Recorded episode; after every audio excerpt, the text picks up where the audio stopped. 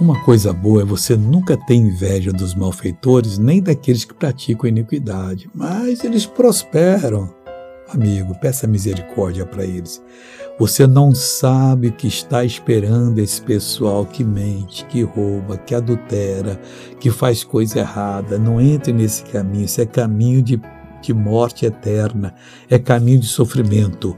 O Salmo 37, versículo 2 fala sobre eles porque cedo serão ceifados como a erva. Olha só. E a erva é feito aqui? Para jogar no forno, para queimar. E murcharão como as verduras. Você come, a verdura está bonita lá, você corta, não utiliza ela um, dois, três dias, para estar tá murcha, não vale mais nada, está até produzindo toxinas que vão atrapalhar a sua saúde.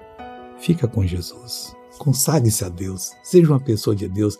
Olhos limpos, mente limpas e vontade de acertar sempre. Agora eu quero orar por você, Pai. Essa pessoa não pode ser como a erva que vai para o fogo e não como a verdura que murcha e produz toxinas.